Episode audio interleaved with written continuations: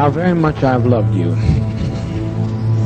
how very much I've tried my best to give you the good life. He said, Jesus himself said, the Son of God. In this law, he said, dwelleth all the law and all the prophets. Childish manner, Scott and I impishly danced around his body before he was dead. Just, strangely enough, it was a rush, a teenager's rush. They're coming to get you, Barbara. Yeah!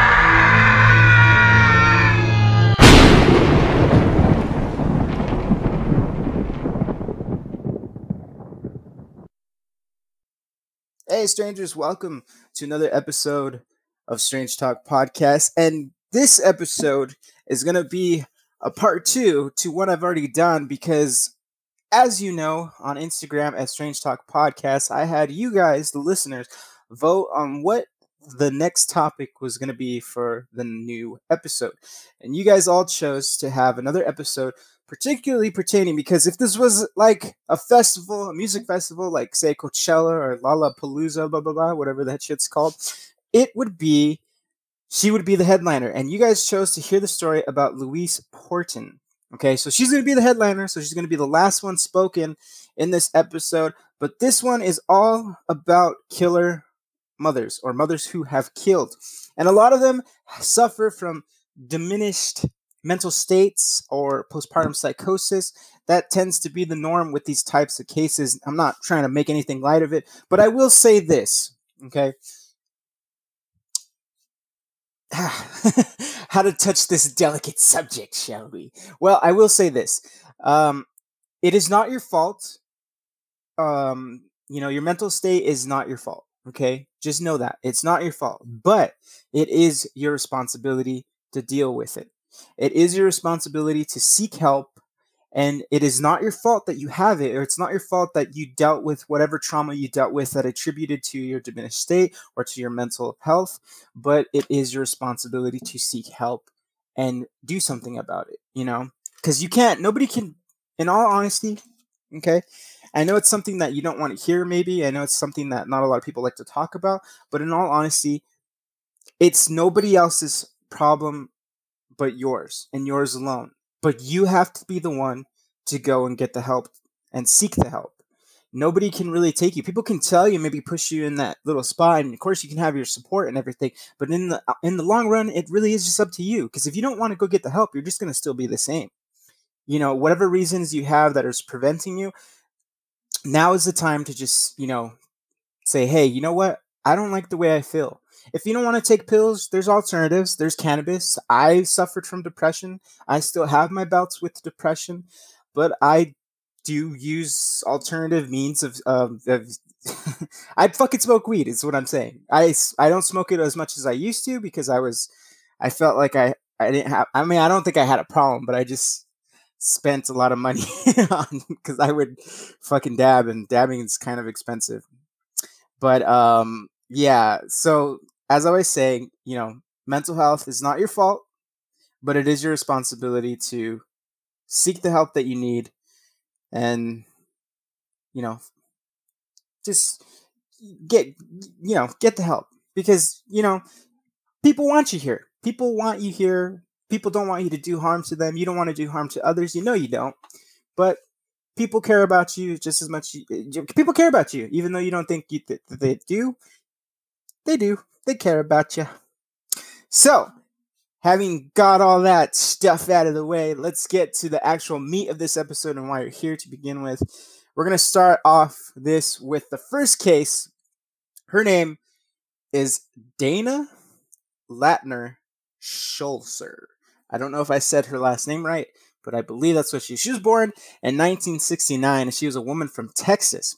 Now, the interesting thing about her case is the reason why it wasn't. Well, I guess you can say it was a mental psychosis, but um, what attributed to her um, diminished state would be the fact that she was a very religious person.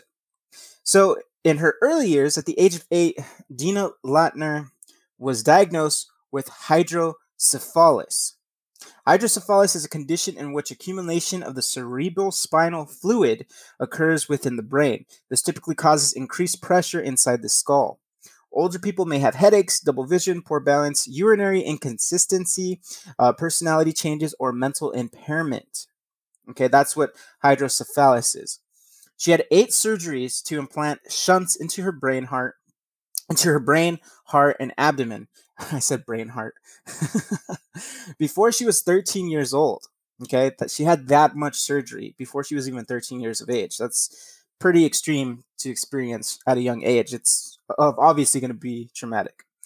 Her schoolmates made fun of her shaved head, which obviously school sucks, and it's one of my biggest fears for my child because she's going to get bullied, or if she does get bullied, but who knows? She could be the bully. You never know. But I just hope that uh, at the, that I'm going off topic. Doesn't even matter. You guys don't fucking care. She graduated from Morris College in Poughkeepsie, New York. I'm not sure if I'm saying that right. With a bachelor's degree in psychology. Ironic, I know. She met her husband John when they were both students at Morris. She graduated from Morris, but he did not. He was actually a dropout. Eventually, they moved to Texas, where he would not allow her to work because he believed, as they were a religious couple, he believed that a woman should be in the home and just be a maid, essentially. The day after Margaret was born, their, uh, attempted suicide and was hospitalized in a psychiatric ward and diagnosed with bipolar disorder with psychotic features. She had been investigated earlier that year by the Texas Child Protective Services after she was hospitalized for a psychotic episode. Child Protective Services ordered that she could not be alone with her children. Her sister in law came to live with them until CPS lifted that order. She came to believe that Margaret, her daughter, was destined to marry Doyle Davidson, a veterinarian who had become their pastor. The day before she attacked Margaret, Schulzer told her husband that she wanted to give her to Davidson. Later that day, according to a confidential CPS report, he spanked her with a wooden spoon in front of their children. She fatally injured she fatally injured Margaret, while her other two daughters were not harmed. Psychologist David Self testified that Schulzer told him about a disturbing news story she had seen. The news story concerned a boy who was mauled by a lion, and she interpreted as a sign of the coming apocalypse. She said that she heard God commanding her to remove Margaret's arms and then her own. The attack was later described as a religious frenzy. Self determined that she suffered from self determined that she suffered from postpartum psychosis, which was found not guilty by reason of insanity and was committed to the North Texas State Hospital in order to stay there until she is deemed to no longer be a threat to herself or others. There, she was actually a roommate of Andrea Yates. Now, if you don't know who Andrea Yates is, you probably want to go and listen to part one of Mothers Who've Killed because Andrea Yates is featured in that episode. So I talk about her case. And she was a Texas woman who had drowned her five children in a bathtub. Now, if you're not sure what Dana Lautner Schulzer didn't even did even to her daughter, was this. So on November 22nd, 2004, Dana Lautner used a knife to amputate the arms of her 11 month old daughter, Margaret, who died as a result of the wounds. Okay, that's what she did. This is why she's on trial. This is what she did. Because the other information didn't necessarily state this. During the trial, much attention was drawn to Schulzer and her husband attending Water of Life Church, a charismatic church, church pastored by Davidson. She had been taking antipsychotic drugs for several years prior to Margaret's death. Davidson thought that mental illness was demonic, and this belief partly led to Schulzer's husband to not buy her medication regularly. Okay. Under oath, Davidson testified that in his view, all mental illness is demonic at bottom. Due to viewer outcry after the trial, Davidson's television ministry was canceled everywhere outside the Metroplex. After Schulzer's Schulz, why can I not say her name right? After Schulzer's arrest, her children were taken by Child Protective Services and kept in foster care. Schulzer's husband underwent a psychological evaluation where he was diagnosed with narcissistic personality traits. The psychological report also stated that he did not do enough to protect his daughters from his mentally ill wife. Child Protective Services said they would only allow him to regain custody of them under the condition that his sister live with the family, and he was required to complete psychotherapy and parenting classes. He obliged and got them back in his home. He subsequently filed for divorce as part of the divorce settlement. Solskjaer was prohibited from ever having contact with him or their daughters again. On November 6, 2008, it was announced that Solskjaer, Solskjaer God, why can't I not say that? It sounds like I'm speaking like like fucking uh, what's his name? Sean Connery. Solskjaer, Solskjaer would shortly be released into outpatient care. The order required her to see a psychiatrist once a week, take medication, be on physician approved birth control, and not have any unsupervised contact with children. In April of 2010, it was reported that Solskjaer was recommitted after firefighters from Richardson saw her walking down the street at 2 a.m. Her attorney, David Hines, said that he felt the judge made the correct decision. Solskjaer was later released to outpatient status. She stayed out of the public eye until 2012 when WFAA TV in Dallas reported that she was working under her maiden name, Latner, at a Walmart in Terrell. Within hours, they fired her. So, unfortunately, I mean, you commit that type of shit, you just can't catch a break, honey. So, that is our first case. And it, I mean, obviously, I don't fucking know because I've never wanted to hurt my child, but I can't imagine just being in that moment. You have to be, well, obviously, you have to be, you have to be in a severely mental diminished state for you to even want to choose to hurt your child in such a horrific way by amputating the arms. Um, but that's what she believed. She believed she was doing it because it was a test of faith that she had to, even though that her. I mean, I don't think the preacher would have wanted an armless child, but she was she that because that's what she felt was that her pastor Davidson, I forgot his first name, uh, she believed that her daughter was meant for him, that she was born to be married to him and take my daughter's hand. Oh, I got the vapors. But moving on to the next case that I have for you, we're gonna start with. Well, start with. We're gonna fucking continue with this little known case, and her name is Frances Elaine McLaurin Newton. McLemore Newton. Okay, let's see. McLemore was convicted of executing her son I'm sorry, yeah, her son, her daughter, and her husband back in 1987. Okay. All three victims were shot with a 25 caliber pistol which belonged to a man that Newton had at the time been seeing. Newton claimed that an illegal drug trade drug dealer killed the three. The Houston police presented evidence that Newton's husband was indeed a drug dealer and was in debt to his supplier. Newton maintained her innocence from the first interrogation in 1987 and up until her execution in 2005. So, spoiler warning, she was executed by lethal injection. Three weeks before the slayings, Newton had purchased life insurance policies on her husband, her daughter, and herself. These were each worth $50,000. She named herself as beneficiary on her husband's and daughter's policies. And uh, Newton claimed she forged her husband's signature to prevent him from discovering that money had been set aside to even pay the premiums. Prosecutors cited these facts as a basis for her murder, for the mur- murder and her motive during the trial. Newton was also found to have placed a paper bag containing the murder weapon in a relative's home shortly after the murders. On October 25, 1988, Newton was convicted of the murders and sentenced to death and spent nearly 18 years on death row before finally being executed by lethal injection on September 14, 2005.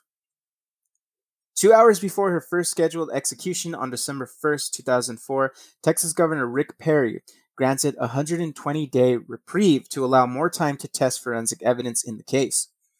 There was also conflicting reports as to whether a second gun was recovered from the scene.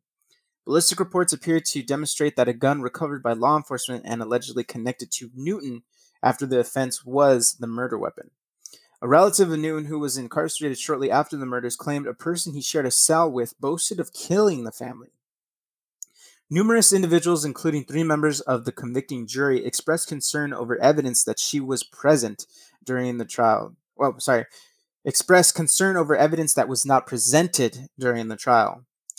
On August 24, 2005, the Texas Court of Criminal Appeals turned down a motion for a state of execution.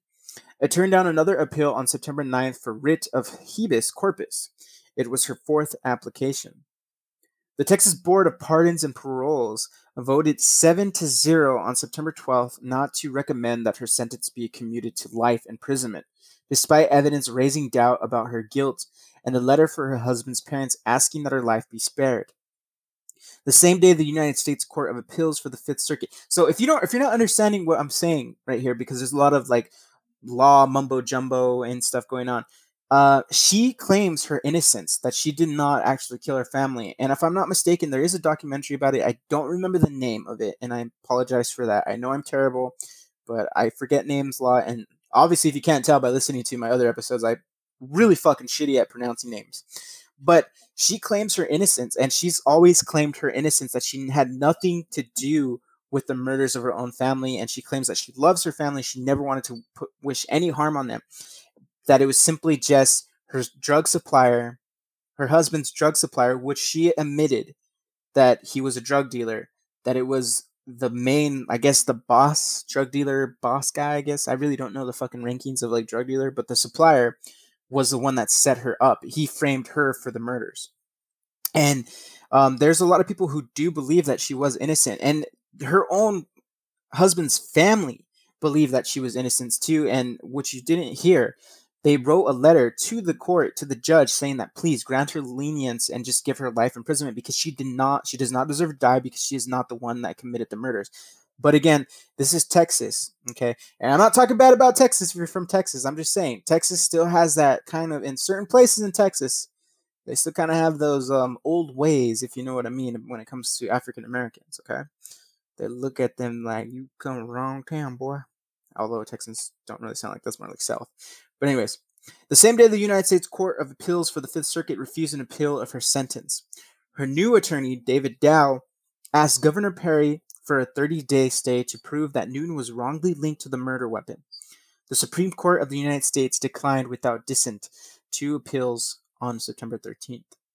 The execution was carried out as scheduled on September 14th, 2005 by lethal injection. Frances Newton spent a little more than 17 and a half years on death row before her execution and was the third woman I said third woman third woman executed in Texas since the resumption of capital punishment in the state in 1982. The first and second were Karla Faye Tucker and Betty Lou Beets. I don't know why I kind of like that name, Betty Lou Beets. Like Beets before her, Newton made no final statement and do- did not have a last meal request. Wow, so she went out like a G. She's like, I'm not gonna eat your food, cause that that just proves I'm guilty. I don't know. I imagine that's what she thought in her head. Over 30 protesters from the Texas death penalty abolition movement, the National Black United Front, and the new Black Panther Party have gathered outside the prison. In addition, about 75 people protested the execution outside the governor's mansion in Austin. According to the results of Public Information Act requested submitted by Texas Moratorium Network to the office of Governor Rick Perry, 12,201 people contacted the governor asking him to stop Newton's execution, and 10 people contacted him in support of her execution. Okay, see the difference? Only 10 people contacted her contacted the governor, Rick Perry, of Texas at the time. Only 10 people in support, in favor of her to be executed, well, a hugely marginally difference of 12,201 people contacted governor asking him to stop the execution, but yet they still went forward with it. During the investigation of Frances Newton, the forensic crime lab in the Houston Police Department was also experiencing intense criticism for the handling of the evidence. Michael R. Bromwich, a former U.S. Justice Department official, said the Houston Police Department and city officials failed to provide the crime lab with adequate resources to meet growing demands for at least 15 years before their exposure of problems in its DNA division. Newton's story was featured in the Fatal Attraction episode, A Lethal Love. It is the 17th episode of the program's third season. It has also been featured on Deadly Women. She is, she is also featured in Women on Death Row, where her guilt is put into question and her innocence was discussed before she was eventually executed. So that's an interesting case. Um, so if you don't really know about capital punishment, and you know, of course, we always have debates about that. California does not have um, capital punishment. I believe it does not execute its prisoners, although there is still debate about it if we should bring it back. Um, some people, yes, I do believe that uh, deserve to not be on this earth anymore. Um, for instance, people who say trigger. I'm just kidding. I'm just kidding. for instance, um, like child molesters, things like that. I believe, actually, you know, I think child molesters should just be um, castrated. Uh, but I mean, not just their balls be castrated. I'm talking about uh, they should be chemically castrated, but they should also uh, lose the ability to uh, even have a penis. Is what I I think. Uh, they should not, and, and, they just go about their life that way. I feel like that should be their punishment. It, it may be barbaric, but I feel like that's the only solution. So modern modern problems require modern solutions. But uh, lethal injection, for those of you that don't know, um, there's an interesting episode from way back in the day of a great show that I used to love watching. and it was called Penn and Teller Bullshit. And they actually tackled the subject of capital punishment. They tackled the subject about is lethal injection a sort of because when lethal injection first came about, we only had the only alternative we had was um, firing squads, which we stopped doing because people were there was a huge outcry saying that it was completely barbaric and unnecessary. You know, although I feel like in some ways it's a lot better than an electric chair because electric chair, oh god, that's a fucking bad one. Um, I've never experienced it, but I wouldn't want to because obviously you die. That's the end result. But um, there, the electric chair. If you want to hear a lot about the electric chair, you should check out the podcast, last podcast at the left. I'm pretty sure most of you that listen to my podcast know about last podcast on the left. So go and check out if you haven't heard the episode. They do an amazing episode that's chock full of information and little itty bitty goods, goodness, all about the electric chair, how it was created, why it was created, and everything.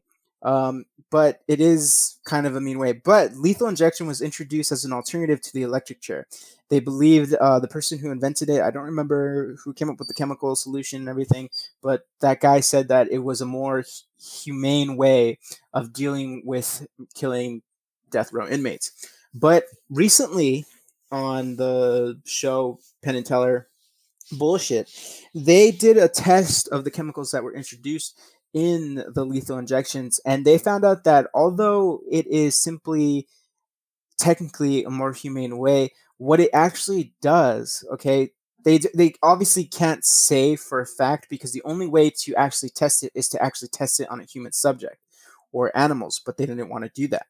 What they did find out though is that some of these chemicals, all they simply do is just render the person paralyzed.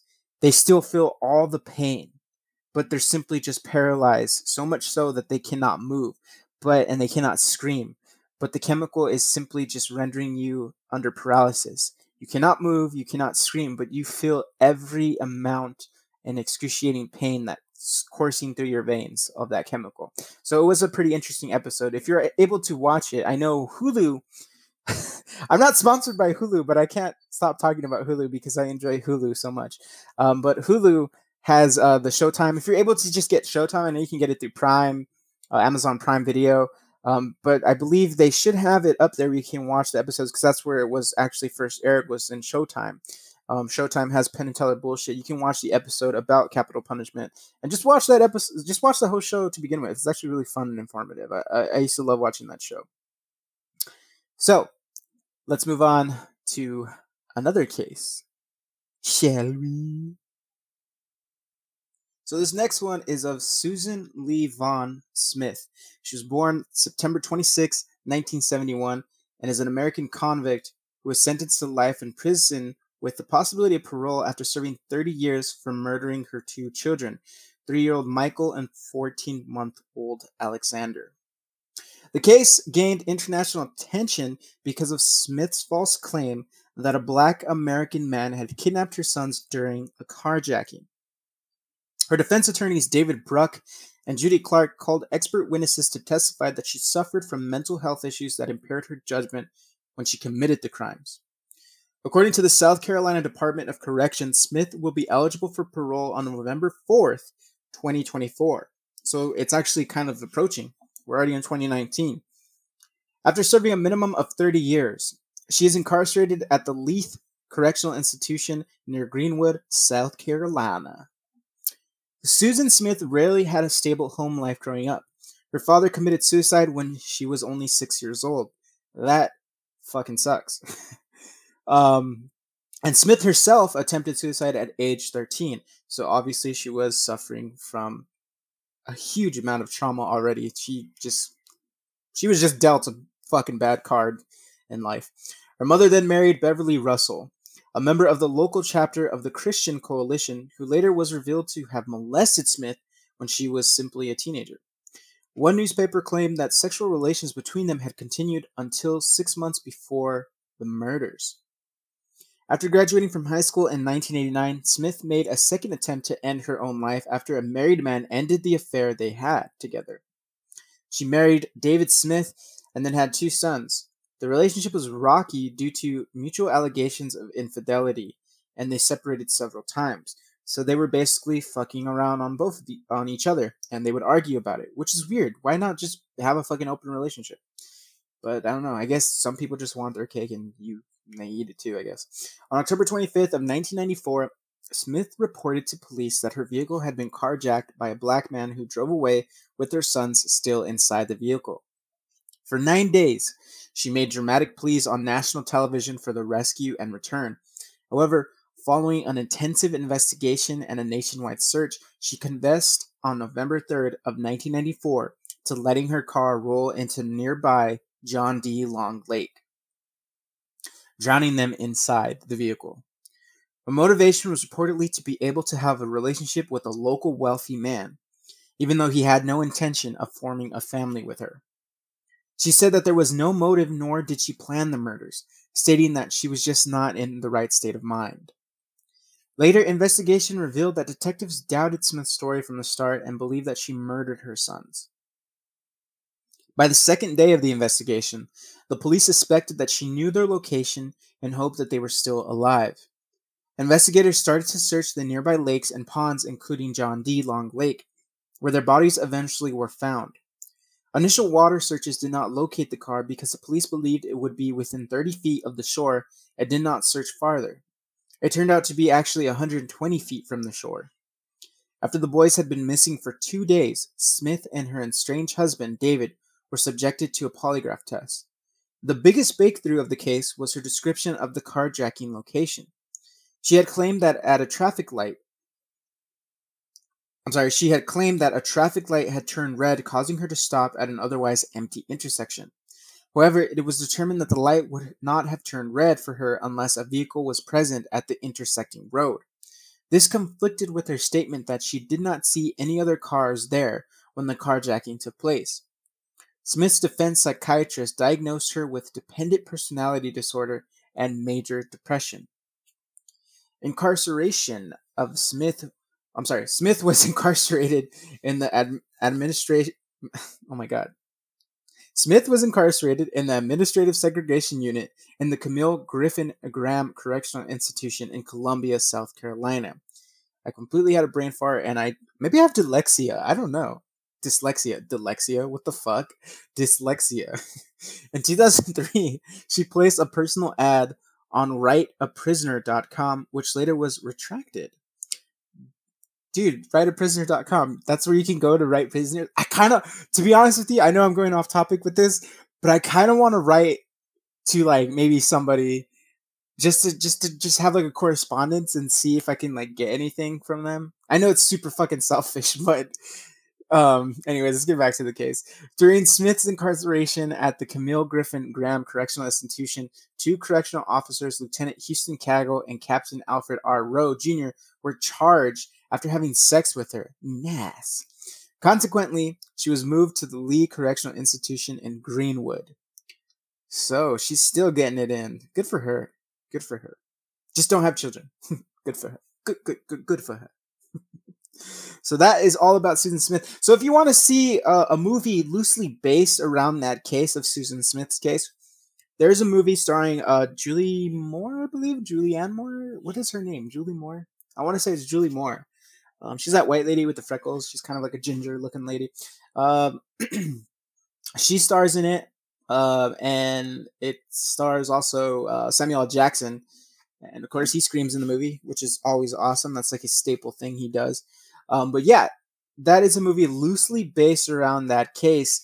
Um, when I say loosely, it's super loosely because it does have a message about it. Um, because at the time of this of of when she claimed that a black man had uh, carjacked carjacked that's not even a word carjacked her and uh, took her children that were in the vehicle as well. People were up in arms about it. Um, of course this was in the early 90s so um, i mean even today still i mean we're not fresh like the scars of racism and you know slavery and all that stuff haven't really healed properly. So you know at that time people were still very upset and you know shit was going down in african american neighborhoods predominantly in the urban areas and low income housing so uh, police were searching and searching and they were not stopping especially because it was a white lady you know that's just the way it goes which is very sad but let's move on to the case. Oh, and I totally forgot to say the name of the movie, but that movie is called Freedomland. So if you want to see an interesting uh, take on this case, loosely based on it, remind you, it's loosely based, so it's more for a dramatic, entertaining tale. But um, it's a pretty good movie. It was a good movie, pretty good message in it. Uh, but check it out. It's called Freedomland. And surprisingly enough, the movie's more about Samuel. Jackson and not necessarily about Susan Smith's character that's played by Julie Moore. So let's move on to the next fucking case. So this next case is of Diane Stout. Okay, Diane Stout, I believe is how you say her name. In 2012, 62-year-old Mark Stout resided with his wife Diane and their four children in a modest neighborhood in Springfield, Missouri.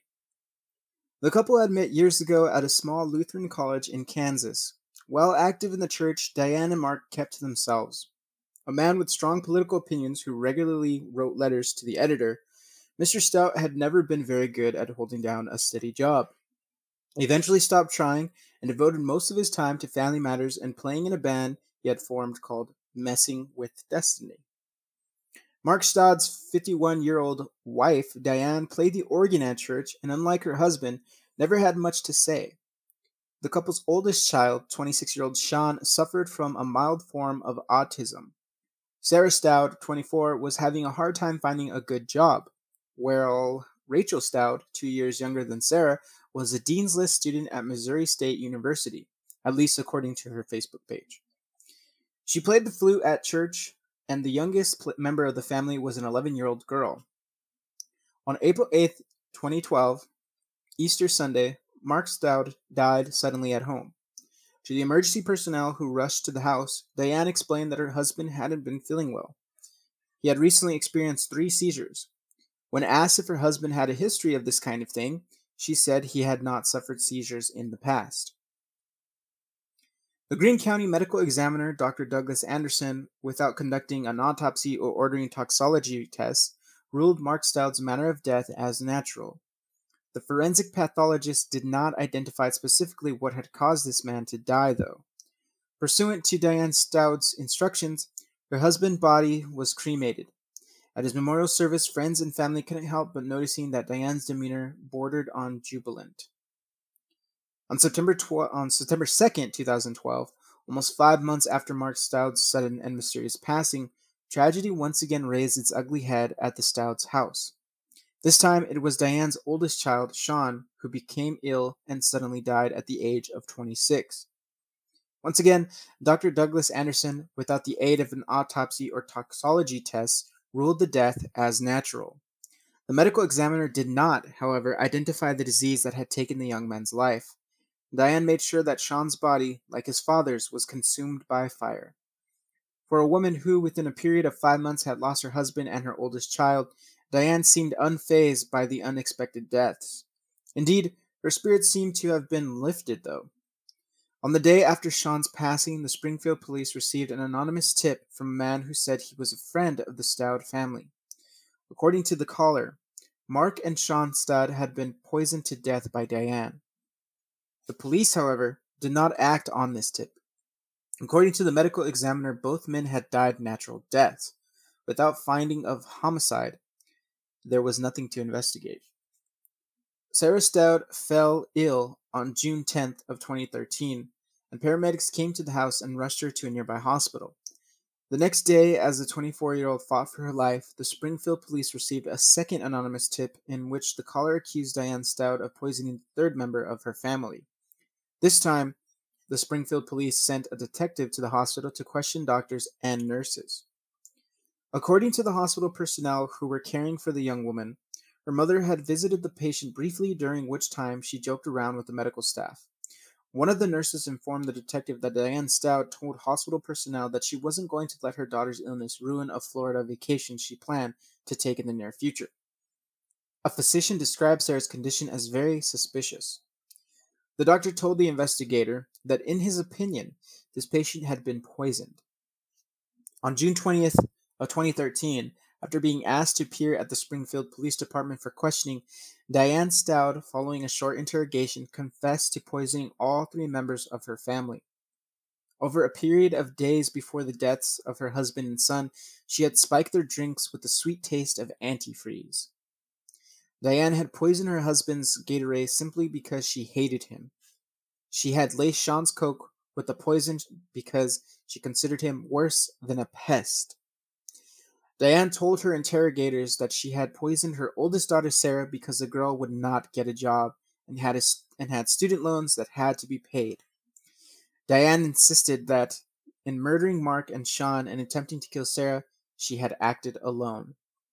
When detectives questioned Rachel Stout, the 22 year old college student, she admitted that she had helped her mother commit the crimes. The two of them had used the internet to research how to administer antifreeze as a poisoning agent. On June 21, 2013, a Greene County assistant prosecutor charged Diane and Rachel Stout each with two counts of first degree murder and one count of first degree assault. The judge denied both women bail. According to doctors, while Sarah Stout survived her, her poisoning, she would suffer the neurological effects of the antifreeze for the rest of her life. The 11 year old Stout girl was living with relatives. With her father and brother dead, her mother and one of her sisters charged with murder and assault, and the other sister uh, permanently disabled, the girl's family no longer existed. Such is the power of poison. In May of 2015, Rachel Stout pleaded guilty to two counts of second degree murder and one count of first degree assault. She agreed to testify against her mother in the event her case went to trial. The judge sentenced the 25 year old to two life prison terms plus 20 years under the terms of this sentence. She wouldn't be eligible for she wouldn't be eligible for parole until she served 42 years. On January 20th of 2016, Diane Stout pleaded guilty to one count of first degree murder in the death of her husband and one count of first degree assault in the poisoning of her daughter Sarah. Pursuant to the plea deal, she avoided the death penalty, but was sentenced to spend the rest of her life behind bars. In May of 2016, ABC News acquired videotapes of the police interrogation of Diane Stout and her daughter Rachel. As part of her confession, the mother said this I am not a perpetual killer. I'm just stupid. I regret doing it. I really do. I screwed up everybody. I've screwed up my whole family. you think? the sad part is is that not only did she ruin her family, she ruined the life of her daughter that was actually kind of doing pretty well. She was in college and according to her Facebook page was on the dean's list.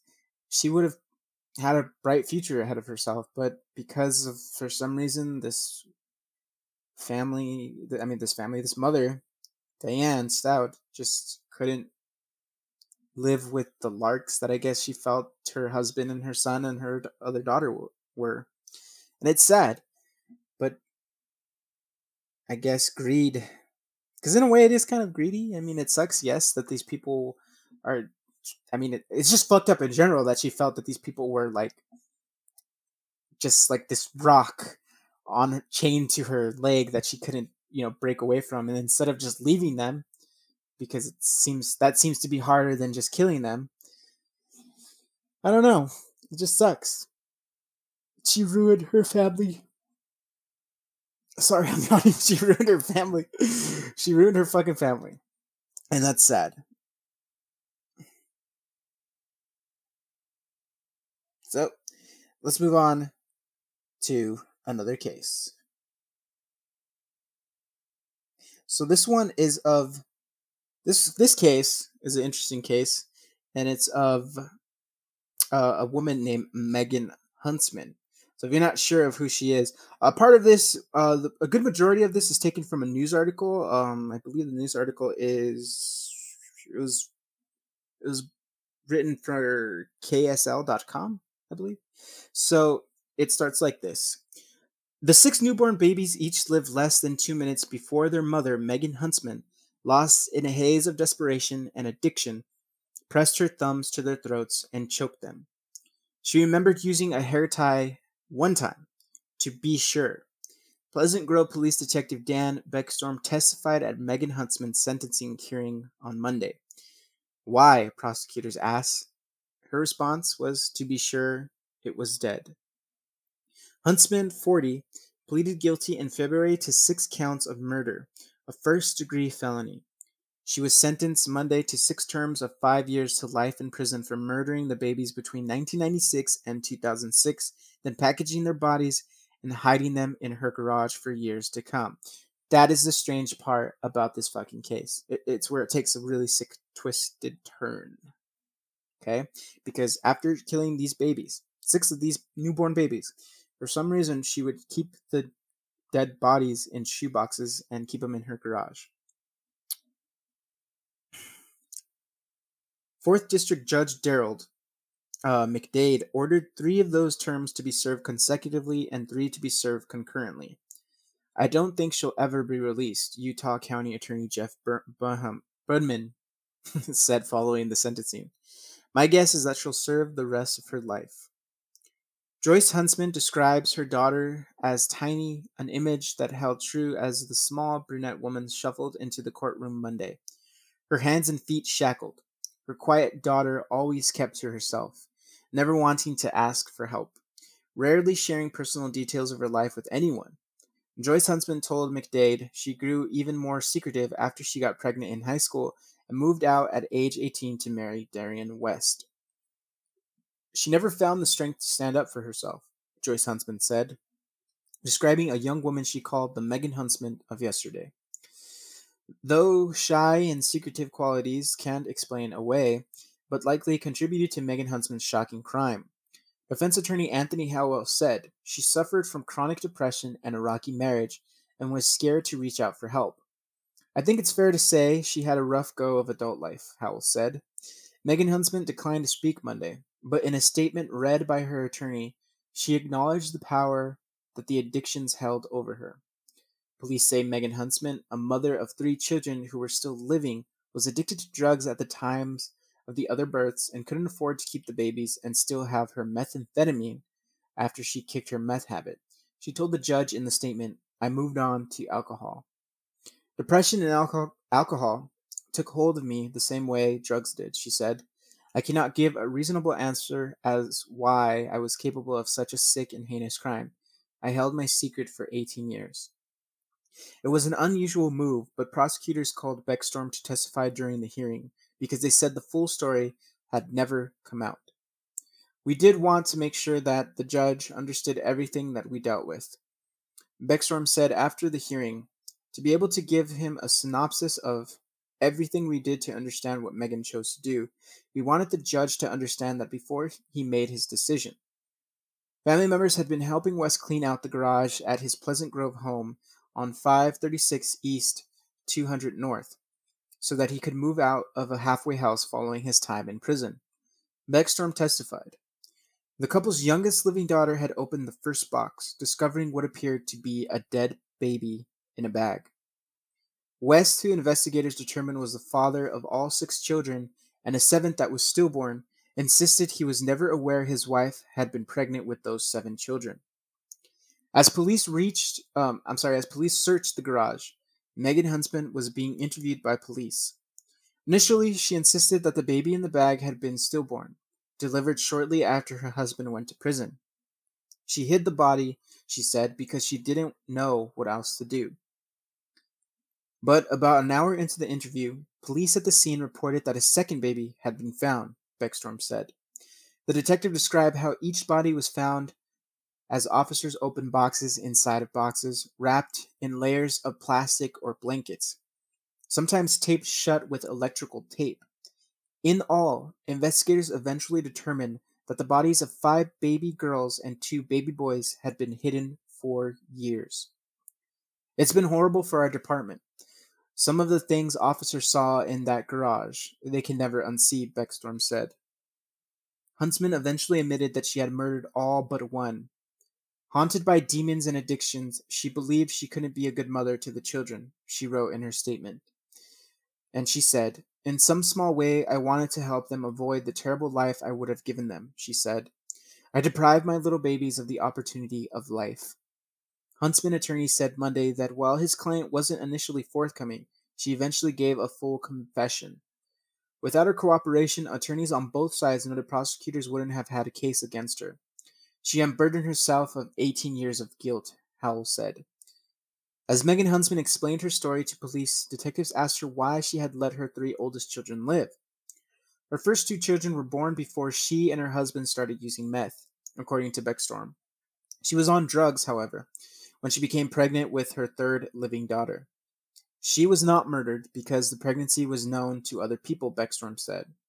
After that, he said, Huntsman was careful to never disclose her pregnancies. Two of Huntsman's daughters submitted letters on their mother's behalf, describing her as a loving parent who had done a good job caring for them rather than a cold killer as some see her. Nobody could guess my mom would do anything like this, they wrote. No matter what anyone thinks you are, you are a good person. Megan Huntsman's youngest sister, Jamie Huntsman, wept as she read the letters, then went on to give her own statement. Her sister had always been loving, but timid and shy. Megan is not a monster, Jamie Huntsman said. She's not evil. From what I understand, she was scared. Family members said that they didn't know about the methamphetamine that ruled the couple's lives. Joyce Huntsman urged other parents to watch for the signs of addictions in their children. Despite her family's testimony, prosecutors insisted that there was no way to deny that Megan Huntsman had carefully plotted to kill each of the six children without any of her family noticing, cleaning up all the evidence before they could see. There were very cold and calculated killings, Bowman said. She smothered or strangled six of her own flesh and blood. As he handed down the sentence, McDade explained that he was the judge who signed the search warrant on the day the babies were found. At that time, he had quietly hoped he wouldn't have to be the one to assign the troubling case. I really thought I had seen it all until this case, McDade said. It shocked me then, and it shocks me now. That's very strange. So, I mean, again, this is a this is a case that wasn't due to. I guess in a way, it can be due to a mental psychosis, but it's not one that you see of like maybe postpartum depression or one of like a, just a diminished mental capacity, diminished state of mental health. It is simply because she was being controlled by drugs and she felt that maybe it was a bit of both because she did say that I, I, I chose to end their lives because I, I knew that I couldn't be a good mother. I believe that's partly true. And the other part of it, so it's 50% that she felt like she'd be a terrible mother because she knew that she was a drug addict. Okay.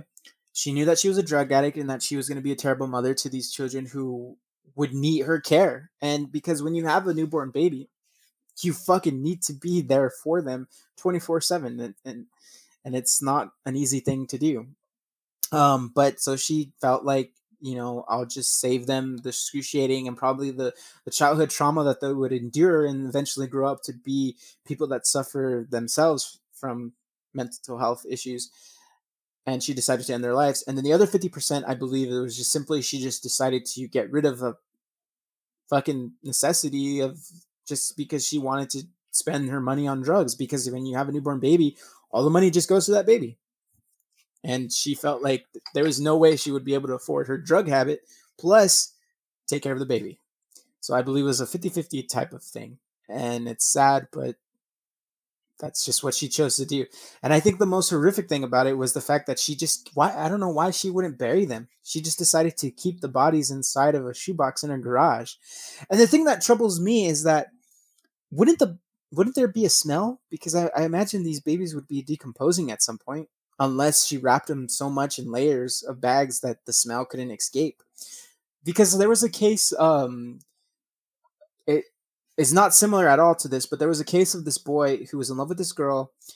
I know I'm going completely off topic, but I'll get to my point. But long story short, he was in love with this girl. Uh, he pretended to be somebody else, said that he was rich, said that he was like this tennis star player, and uh, he killed them, his parents, because they forbid him to see her because he was constantly spending their money. He was he was using their credit card to spend money so he could buy her all these lavish things and just they could just live this lavish lifestyle that he supposedly said that he could give her. And um, because they tried to stop him, he ended up murdering them and they went on vacation. He went on vacation with the girl after he murdered them, but he didn't do anything with their bodies. He didn't bury them. He didn't do anything. And I'm actually thinking about doing an episode of this case um, because it's pretty pretty crazy. Um, but after he left, they left for weeks, and the bodies were just there in the home, just decomposing. And they had decomposed so far along that neighbors started complaining of a horrible smell emitting from the home. This happened in the UK, and it was so bad that there was just a bunch of flies collecting over the windows because they just wanted to get inside to that sweet, sweet dead body meat. Um, and so they reported saying like, "Hey, there's something going on at my next door neighbor's house. I don't, I don't know what the fuck's going on, bruh. But you guys need to get over here like ASAP, bruh." I don't imagine UK people talk like that, but yes, but no. So that's a that's a pretty interesting case of that. Uh, so I think I might I might cover um, cases of like people who've killed for love or people who killed for passion, passion killers, I guess you can say, um, or just children who've killed their parents. I think it's time to move on to that type of, of episode. So I may be doing an episode like that in the coming future, in the near future.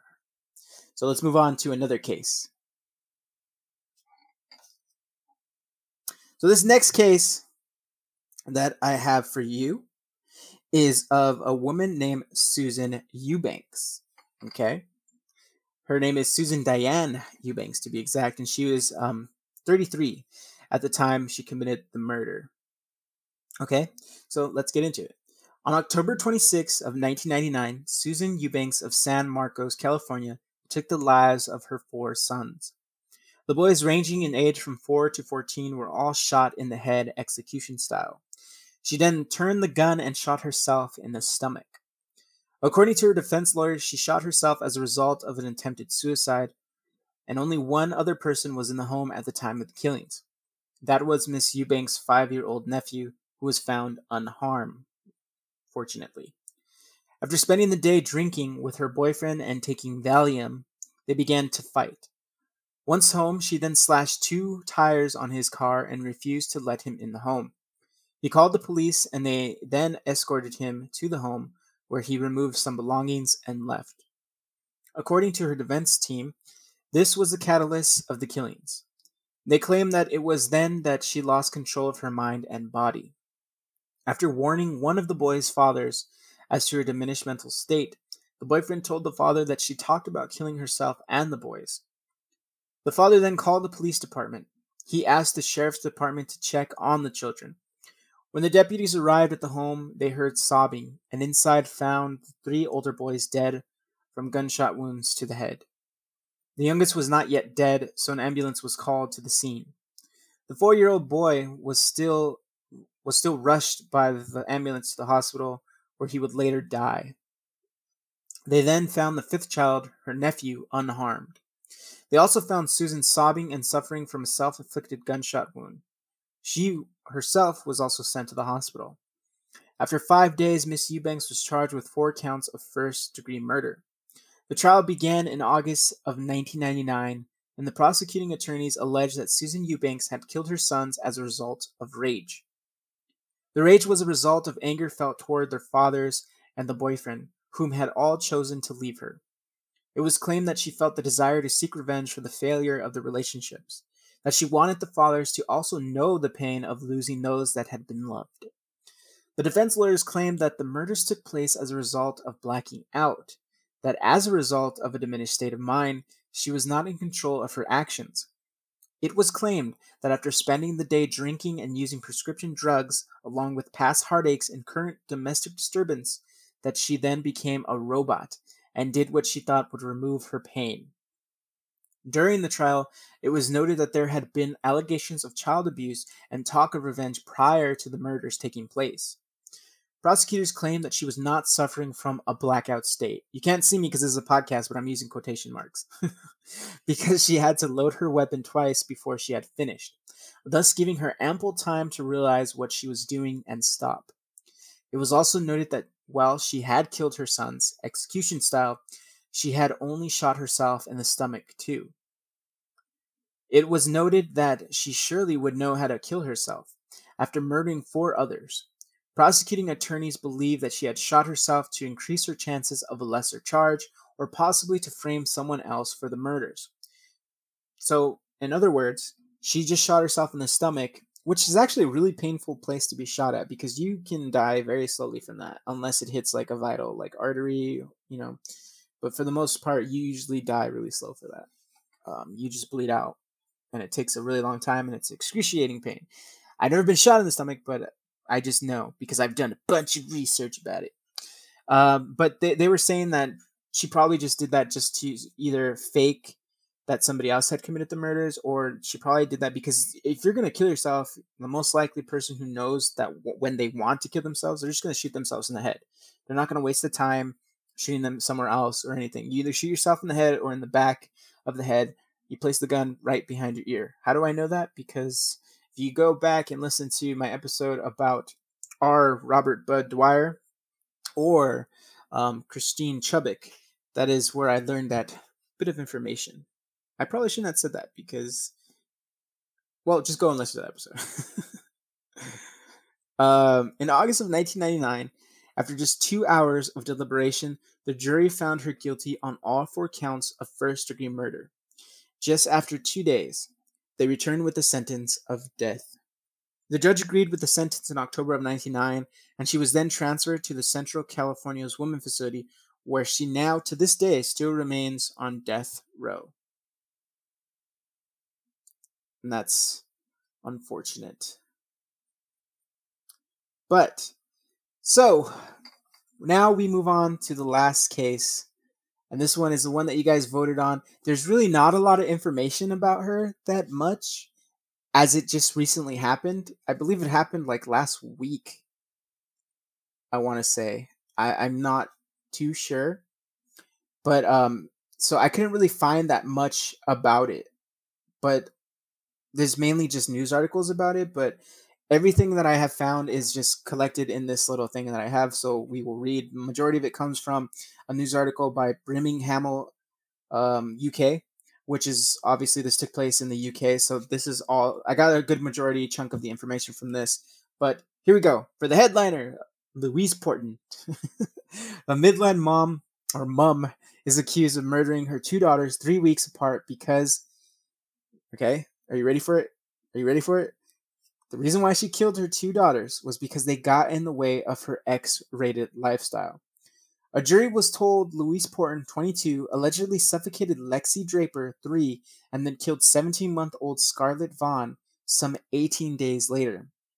One friend allegedly said the part time model from Rugby, Warwickshire, would do whatever she could to not have her daughters with her.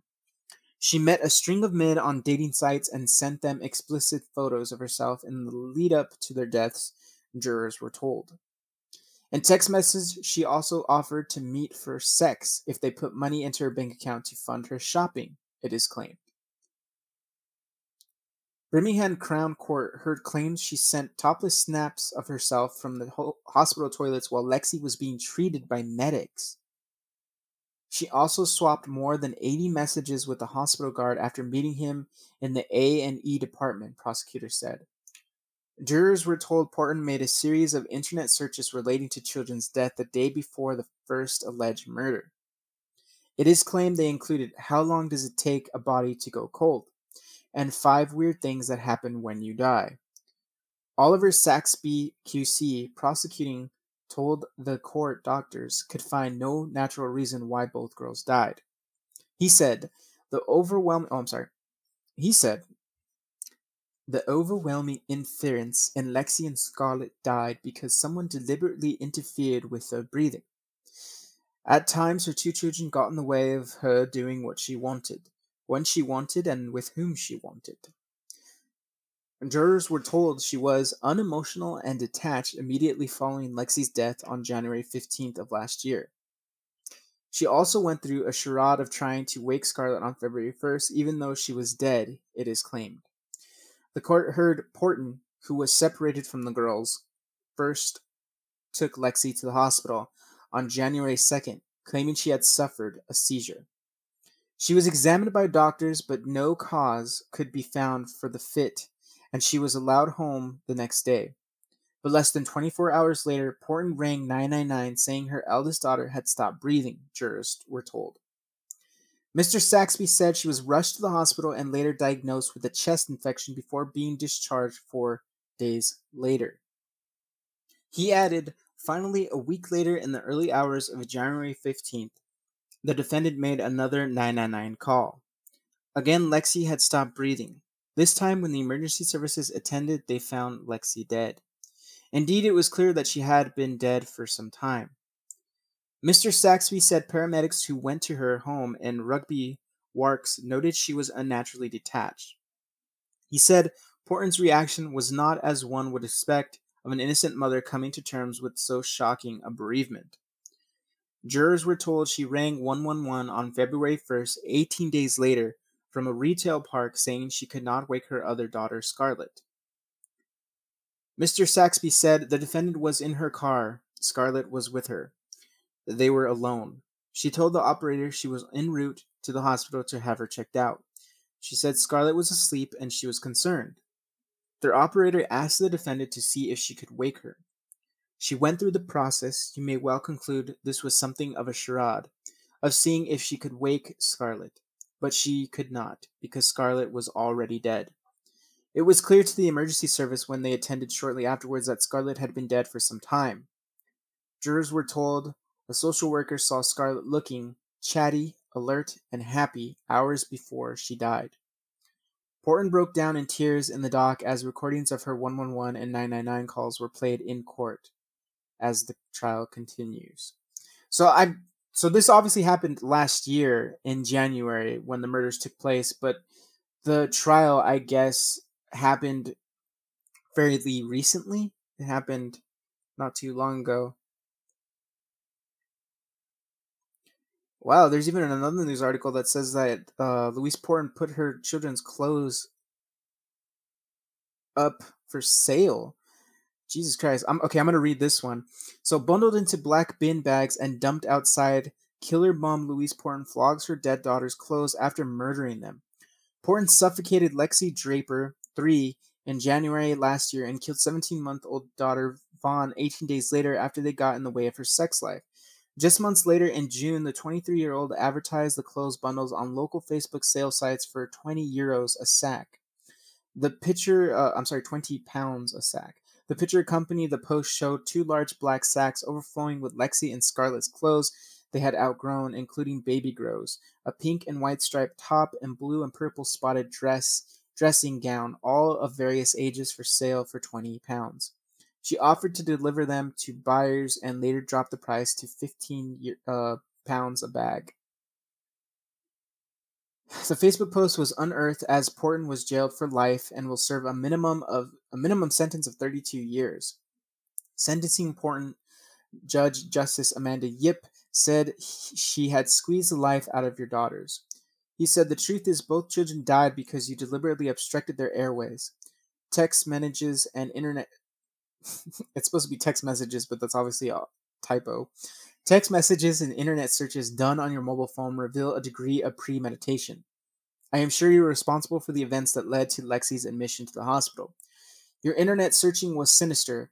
You delayed calling for an ambulance until you were sure she was dead. The murder of any child by a mother involves a process of abuse of trust. They ought to have relied on their mother to look after them. It is not a case of a young mother doing something in the heat of the moment. The evidence shows calculated decisions. In between the deaths, you carried on as normal. She added, One way or another, you squeezed the life out of your daughters. Why did why you did so, only you know. Your actions have devastated so many lives. After killing Lexi and Scarlett, Shameless Porton paid tribute to them on Facebook. She posted two pictures of her children in November last year, nine months after she killed her angels. She wrote, Mommy's angels taken from me too soon. You will never be forgotten. R.I.P. Porton added several emojis at the end of the tribute, including a heart and padlock. She made the post eight months after she was arrested on suspicion of murdering her children. Eight days after her arrest in March last year, she definitely made another post. She definitely made another post with the hashtag smile and fuck the haters with a picture of her touching her tummy and another photo of Lexi and Scarlett. Porton had denied killing Lexi and Scarlett, but was found guilty by unanimous jury decision at Birmingham Crown, Crown Court yesterday after a five week trial. Porton blinked as the verdicts were read out and then sat in the court dock, one hand over her eyes and head bowed. Jurors heard Porton had accepted 41 friend requests on a dating app just a day after the first child, Lexi, died, and was described by prosecutors as being calm and emotionless following Scarlett's death.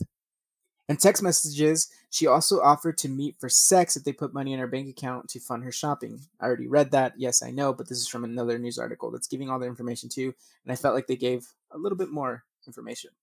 When Lexi was ill in hospital just over a week before she died, Porton took topless photos in the bathroom toilets at the hospital and was arranging to perform sex acts for money with a man she had met through a website. The 23 year old suffocated Lexi in the early hours of January 15 last year and was then heard laughing at a funeral parlor two days before killing Scarlett just over two weeks later, on February 1st. Prosecutors said it had appeared to the funeral arranger present that Porton was using FaceTime and that she was speaking to a man. Jurors were told that after police seized her phone, they uncovered searches including how long it took a dead body to go cold, up to the shoulder, and five weird things that happen when you die. Opening the Crown's case at the start of the trial, prosecutor Oliver Saxby QC said the overwhelming inference is that Lexi and Scarlett died because someone deliberately interfered with their breathing. I've already read most of that, so um, there's a bit of information on this one. Let's see. Prosecutor said that while in the hospital with her sick daughter, Porton took toilet went to the toilets and took topless photos. It was in the days after Lexi was discharged on January 4th. The prosecution alleged that mother alleged the mother looked online for can you actually die if you have a blocked nose and cover your mouth with tape. Porton also searched how long after drowning can someone be resuscitated and access an article called Toddler Brought Back to Life After Nearly Drowning, jurors heard. Jesus. So she just had a really high sex drive and just could not live with her children because they got in the way of it. And that's really sad. What a fucking bitch. But hey, at least she's going to get all the sex she can in prison. So, you know, hopefully that helps her. so, I hope this was a better episode for you. I feel like this is not going to be that great of an episode, but I try to get all the information I could find for Louise Porton. But as I said, it happened last year, and the trial just began this year, I believe and she was sentenced to 32 years in prison in the UK. Uh, and the only reason why she wanted to do this was just so she could just live, because she is fairly young for having children. Um, I mean, it's not super young. I mean, you are an adult, you know what you're doing. She got pregnant on purpose. Maybe they were illegitimate children. I don't know because they never really spoke about the father being in the life, so who knows. But Unfortunately, she just felt they were getting in the way of her sexy time and they had to go. and it's sad. Two little girls lost the chance at living a fulfilled life because the mom was just too fucking horny and just had to get that coochie slapped. but so, thank you for listening to this episode of Strange Talk Podcast. It's probably a little bit of a short one, but oh well. You know, the next episode okay, is going to be an interesting one. But next week is going to be another This Week in Crime. And if you're not sure what This Week in Crime is, for the new listeners, welcome to Strange Talk Podcast. But in This Week in Crime is basically where I bring you strange, weird, or fucked up news from around the world or right here in good old America. And that's my slogan, and I'm sticking to it. So be prepared for that one. That's going to be next Wednesday that you're going to hear another This Week in Crime. But the week after that, is going to be another episode of Strange Talk Podcast. And that episode is going to be because thank you for the idea, because for some reason, it's kind of a. It's kind of weird that she. Nah, I'm just kidding. But um, I'm assuming she listens to me. I imagine she does. I hope she does. but Shy, uh, she knows who she is on Instagram. She reached out to me and said, "Hey, um, you've ever thought about doing this episode at, uh, for an episode?" And I was like, "Hey, that would actually be a pretty good idea because I saw an interesting documentary way back when, before I even started doing a podcast about true crime. But it was an interesting documentary called Snuff: The History of Snuff Films, or something like that. But that's what that episode is going to be about. It's going to be about if there is an existence of snuff films and not really. So I'm going to be getting any information that I can find. Um, I'm going to be using a lot from that documentary. And the documentary, again, is called Snuff The History of Killing in Films, I believe it's called, or The History of Killing. Uh, but a snuff film is essentially a film that is made to look like a movie or a scene from a movie. And the person or persons in the film, in the scene, are not knowing that they are going to die and that's and it's it's simply made just for the to just have the viewing pleasure of seeing somebody murdered and sold for profit. That's what a snuff film is. And there is a particular case that i'm going to be including in the episode about two russian boys who tried to create their own snuff films. And it is a very sick and fucked up twisted thing that they did to this poor person and animals. Um, also they can try to just get money for creating snuff films. Um, Faces of Death will probably be included in that because, in some way or form, it is um, considered snuff, but it's not meant for the entertainment of simply just watching people die. In a way, it is because you are watching people die, although most of it is fake. There are some scenes of uh, Faces of Death. I'm already giving it away. I shouldn't even have said that. Oh well, now you know. But be prepared for that episode. It's going to be called Snuff and uh, that episode is going to be all about like the existence of snuff films and just talking about anything I can find related to the subject about snuff films. So if you're not already, follow me on Strange Talk. Follow me on Instagram at Strange Talk Podcast, so you can keep up to date on what I'll be working on. And I also started a new series exclusively to Instagram, um, where I just find strange or weird videos and I just upload them to my profile and you can watch them, discuss them with me, or just comment, like them, whatever you want to do. Repost them if you like. But I find interesting videos that I find on YouTube or the internet, and just you get to watch for your own pleasure. The recent one I just uploaded was one about um, this deaf guy who um, has his great grandmother's coffin in his backyard. And the reason why he has it in his backyard is because the cemetery that she was buried in um, closed down due to just poor maintenance and I guess complaints. And it was just, I guess the city finally just closed it down because they said, you know, that's it. You, are not doing anything with it. Let's get the fuck out of here. And instead of uh, relocating her to a, another cemetery, he said it was more expensive to actually rebury her, find the plot, and then rebury her and everything. It was just too expensive. He couldn't afford it. So he just thought, well, I'll just keep her in my backyard. And he shows the coffin in the backyard, and when it rains, he just covers it with a blue tarp, the same you would if you were to put it on a vehicle.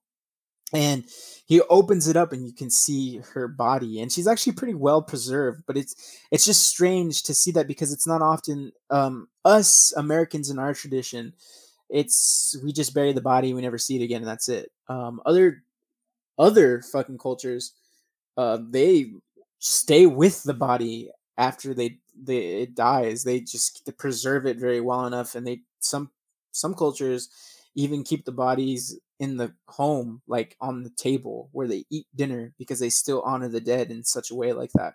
There's one on the show on netflix called dark tourist i don't know if you ever heard of that show. It's a really good show so I'd, I'd advise you to check it out. It's basically about this guy the host. He goes around to different um, countries and and places in the world that have weird dark tourist um, attractions something for the person who's like morbid or just strange and likes oddities and things like that um, and he goes to this one i believe it's in the philippines where he sees um, a ritual uh, burial uh, how they you know how they do their funerals and they actually keep the body in the room where the person died and you can they just go there and they pay respects then they slaughter a pig uh, they sacrifice a pig essentially in a way of honoring their dead. Um, and then in I know in Mexico, uh, I want to say it's Nicaragua, maybe I think in Nicaragua, they take out for like not Dia de los Muertos, but for a certain I think it might be Dia de los Muertos. They bury their dead in shrouds. They wrap it in shrouds, almost like a mummy, kind of in a way. But they wrap them in shrouds, and then they put them inside um, a sarcophagus. No, like a mausoleum, I think, I believe is the word. And they put them in there, and then one day out of the year, which I believe is Dia de those muertos, they take them out and they have dinner with them and they like dance with them, carrying them up in the air. So it is a very it's it's strange for people who are not accustomed to that type of way of their culture. But yeah, so uh, that's the video that I have on the new series that I'm starting on Instagram, which is Strange Talk TV. So if you haven't, go ahead and check it out. If you haven't followed me yet, follow me at Strange Talk Podcast.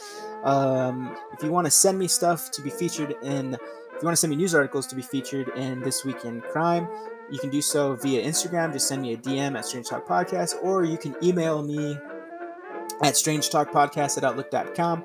What's that email again? It's Strange Talk Podcast at Outlook.com. And I'll be more than happy to feature them. Or if you want to just give me an idea for an episode or a particular murder case or serial killer that you want me to discuss, you can do that too, because it would really help me out to find different cases that are not really known. So some more obscure cases or obscure serial killers would be pretty interesting to find.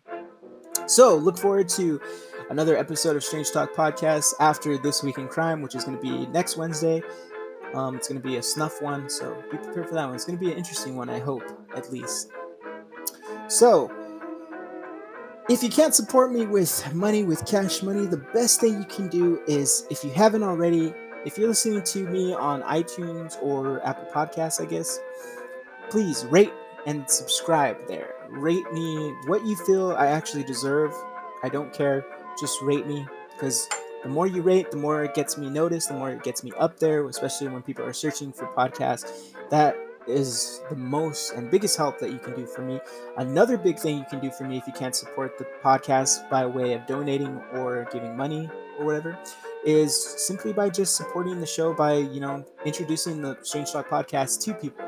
That helps me out a ton. Just getting you know it into different people's ears and just introducing them. So if for instance you have a friend that's never heard of Strange Talk podcast, you'd be like, hey bro, check out Strange Talk podcast. He sounds pretty cool, man. He sounds kind of like weird. He's a bit cringy, but he's pretty cool, man. If you listen to him after a while he's kind of funny. He has his moments, but for the most part, check out his 911 calls, man. This shit's fucking sick, bro. This shit's lit.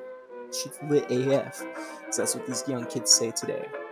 But thank you again for listening to this episode of Strange Talk Podcast because without you, the listener, Strange Talk Podcast would not be what it is today. So again, thank you for listening.